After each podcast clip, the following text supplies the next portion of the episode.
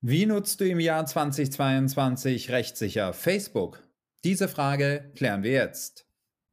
Moin, mein Name ist Daniel Gremm. Ich bin Online-Marketing-Ökonom und bei mir verstehst du, wie du das Richtige richtig machst.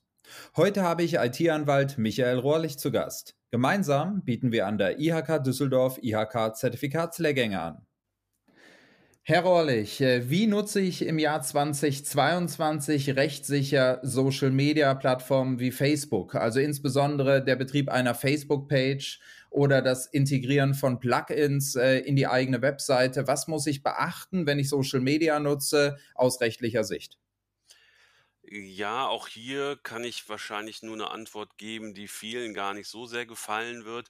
Ähm, auch hier geht die rechtliche Problematik im Wesentlichen auf ein EuGH-Urteil zurück, ich glaube aus dem Jahr 2019.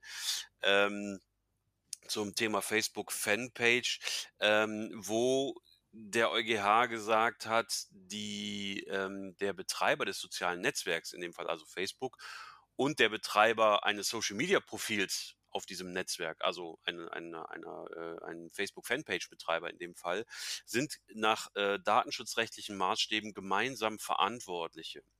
Ähm, das, wenn man im Datenschutzrecht nicht zu Hause ist, klingt das jetzt erstmal so ein bisschen beiläufig, das hat aber eine immense Auswirkung auf die Praxis. Und zwar bedeutet das im Wesentlichen zwei Dinge. Ähm, wenn ich mit einem anderen Unternehmen oder einer anderen Person datenschutzrechtlich verantwortlich bin für bestimmte Verarbeitungsvorgänge, dann ähm, müssen, müssen die daran beteiligten Parteien äh, an dieser Datenverarbeitung, also in dem Beispiel waren es dann eben Facebook und ein Fanpage-Betreiber, müssen eine, einen Vertrag über diese gemeinsame Verantwortlichkeit ähm, schließen, einen sogenannten Joint Controllership-Vertrag.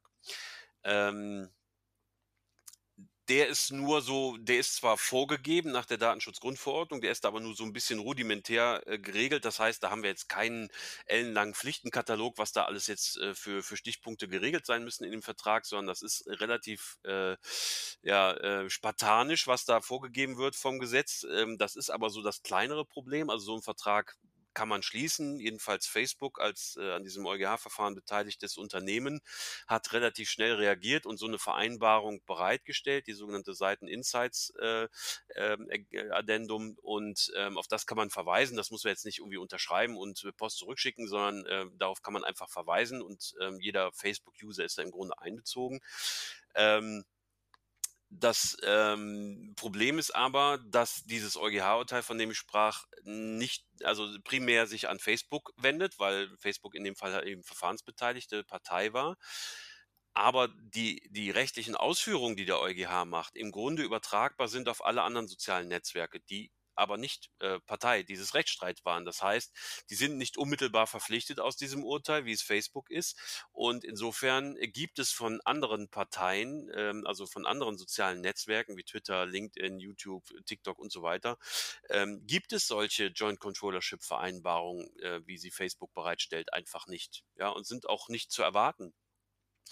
Das bedeutet, mir fehlt im Grunde schon die rechtliche Grundlage ähm, auf der ich das betreibe. Da, da könnte man noch drüber wegsehen, weil da kommt es ein bisschen auf die jeweilige äh, Konfiguration an. Da kommt es auch ein bisschen darauf an, ob ich da ein privates Profil betreibe oder eben ein, ein gewerbliches Profil etc. Da könnte man noch ein bisschen drüber wegsehen, ähm, wobei das schon äh, aus juristischer Sicht doch eher essentiell ist, ob ich eben die passende rechtliche Grundlage habe oder eben nicht. Aber gehen wir mal davon aus, das passt irgendwie. Ja, bei Facebook, wie gesagt, gibt es ähm, so einen Vertrag, ob der jetzt äh, so 100% wasserdicht ist, sei nochmal dahingestellt, aber ihn gibt es zumindest. Und das zweite Problem, was sich aus dieser gemeinsamen Verantwortlichkeit ergibt, ist, ähm, ich muss eine Datenschutzerklärung bereitstellen als Fanpage-Betreiber. Ähm, und zwar auf dem sozialen Netzwerk. Und ähm, darin beschrieben sein müssen die Dinge, die ich über das soziale Netzwerk mache, in Verbindung mit personenbezogenen Daten. Ich muss also die User meiner Facebook-Fanpage in dem Beispiel jetzt darüber aufklären, was ich so mit ihren, welche Daten ich erhebe, was damit passiert und so weiter. All die Dinge, die ich eben in so einer Datenschutzerklärung bereitstellen muss. Das ist im Grunde nichts anderes als die Datenschutzerklärung, die ich auf meiner Webseite äh, bereitstellen muss. Also vom, vom Inhaltlichen her richtet sich das nach Artikel 13 äh, der Datenschutzgrundverordnung. Ähm, der kleine Pferdefuß hier ist, dass ich als Fanpage-Betreiber überhaupt gar nicht weiß oder verschiedenste Informationen gar nicht habe, die ich meinen ähm, Besuchern aber geben müsste im Rahmen dieser Datenschutzerklärung.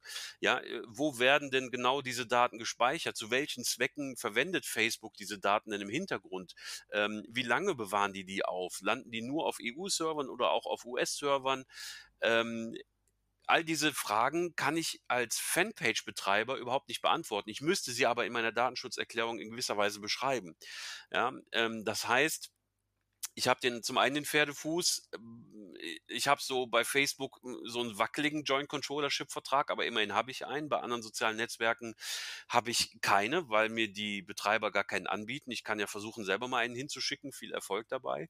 Ähm, und ich muss eine Datenschutzerklärung bereitstellen. Auch das kriege ich halbwegs hin. Da gibt es Datenschutzgeneratoren, die Vorlagen bieten und so weiter. Auch äh, darauf spezialisierte Anwälte können sowas natürlich formulieren, keine Frage. Also das kriegt man auch irgendwie hin, aber immer auch ähm, mit dem Wissen im Hintergrund, ich kann eigentlich gar nicht so viel und über alles so transparent informieren, wie es mir Artikel 13 eigentlich vorgibt. Ja, so wie ich das über die Dinge auf, äh, mache, die ich auf meiner Webseite betreibe. Da habe ich ja die Hoheit darüber. Da weiß ich ja, ob ich da Google Fonds einbinde oder ein Matomo oder was auch immer. Ja, all die Dinge, die auf meiner Website passieren, die ähm, kann ich selber steuern und die kriege ich zumindest raus, wenn das eine Agentur für mich macht, etc. Das heißt, da kann ich wunderbar in meiner Datenschutzerklärung ähm, meinen Informationspflichten nachkommen. Bei den sozialen Medien ist das schon schwieriger. Ähm, vor allen Dingen kommt noch ein, ähm, ja, ein formeller Aspekt dazu. Bei den, dem einen oder anderen sozialen Netzwerk habe ich äh, ein tatsächliches Problem, so einen Menüpunkt überhaupt anzulegen. Das gleiche gilt ja fürs Impressum genauso. Ja, wir haben, Thema ist jetzt Datenschutz vielleicht, aber im Grunde brauche ich auch ein Impressum. Ja, und wie lege ich denn bei, bei TikTok, bei Instagram oder bei Twitter einen, einen Impressumsmenüpunkt an? Ja, bei einer Facebook-Fanpage, da weiß ich, okay, da klicke ich in den Einstellungen nach und da stellt mir Facebook inzwischen so einen Menüpunkt bereit, jeweils fürs Impressum und für die Datenschutzrichtlinie. Und da habe ich auch keine großartige Zeichenbegrenzung, soweit ich das weiß. Aber wenn ich jetzt hingehen will und äh, eine ne umfassende Datenschutzerklärung, wenn ich die inhaltlich jetzt auf die Kette bekommen habe und ich will die zum Beispiel bei Twitter oder bei Instagram einbinden, ja, dann wird es ja schon vom Platz her ziemlich eng. Ja, und mal abgesehen davon, dass ich da überhaupt keine Funktion finde, die mir erlaubt, so einen Menüpunkt äh, wirklich rechtskonform anzulegen. Das heißt, ich müsste dann ähm, hingehen und sagen, ich äh, gehe in die, ähm, in die Beschreibung über mich oder Biografie oder wie das auch immer heißt bei den verschiedenen sozialen Netzwerken. Ja, da habe ich ja oft meistens zumindest äh, die Möglichkeit, einen Website-Link, ein, eine URL anzugeben und ich habe oft so ein Freitextfeld, wo ich dann bestimmte Dinge über mich eben beschreiben soll, wer ich bin, was ich tue. Und diese Freitextfelder beziehungsweise diese Eingabefelder für die URLs, die kann ich nutzen, um dann auf das Impressum beziehungsweise auf die Datenschutzerklärung meiner eigenen Webseite zu verweisen, wo ich dann jeweils auch Informationen über meine Tätigkeiten in den sozialen Netzwerken informiere. Das heißt, ich nutze quasi den meine Website, sofern ich eine habe, als zentralen Ausgangspunkt, ja, beschreibe dort alles das, was auf meiner Webseite passiert, sowohl im Impressum als auch in der Datenschutzerklärung füge die Dinge hinzu, die ich in meinen sozialen Netzwerken mache. Äh, da reicht im Impressum im Grunde der Hinweis, ja, mein Impressum gilt übrigens auch für die, äh, meine Profile in den, äh, in den sozialen Netzwerken.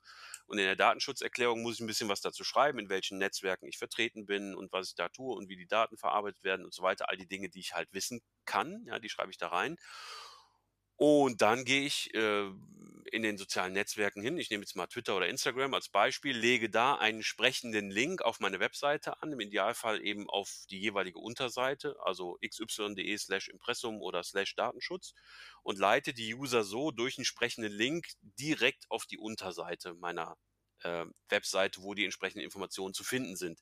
Ich packe also die jeweiligen Pflichtinformationen nicht in jedes einzelne soziale Netzwerk rein, sondern ich nutze quasi einen entsprechenden Link, um auf meine Webseite als Ausgangspunkt zu verweisen. Ich kann dann auch, was weiß ich, eine Landingpage eine spezielle auf meiner Website einrichten, wo die User die Informationen dann zusammenfinden. Äh, wie ich das dann umsetze, äh, das, das mag im Einzelfall noch äh, zu schauen sein. Es gibt auch separate Lösungen, ähm, wenn ich nur eine URL einbinden kann.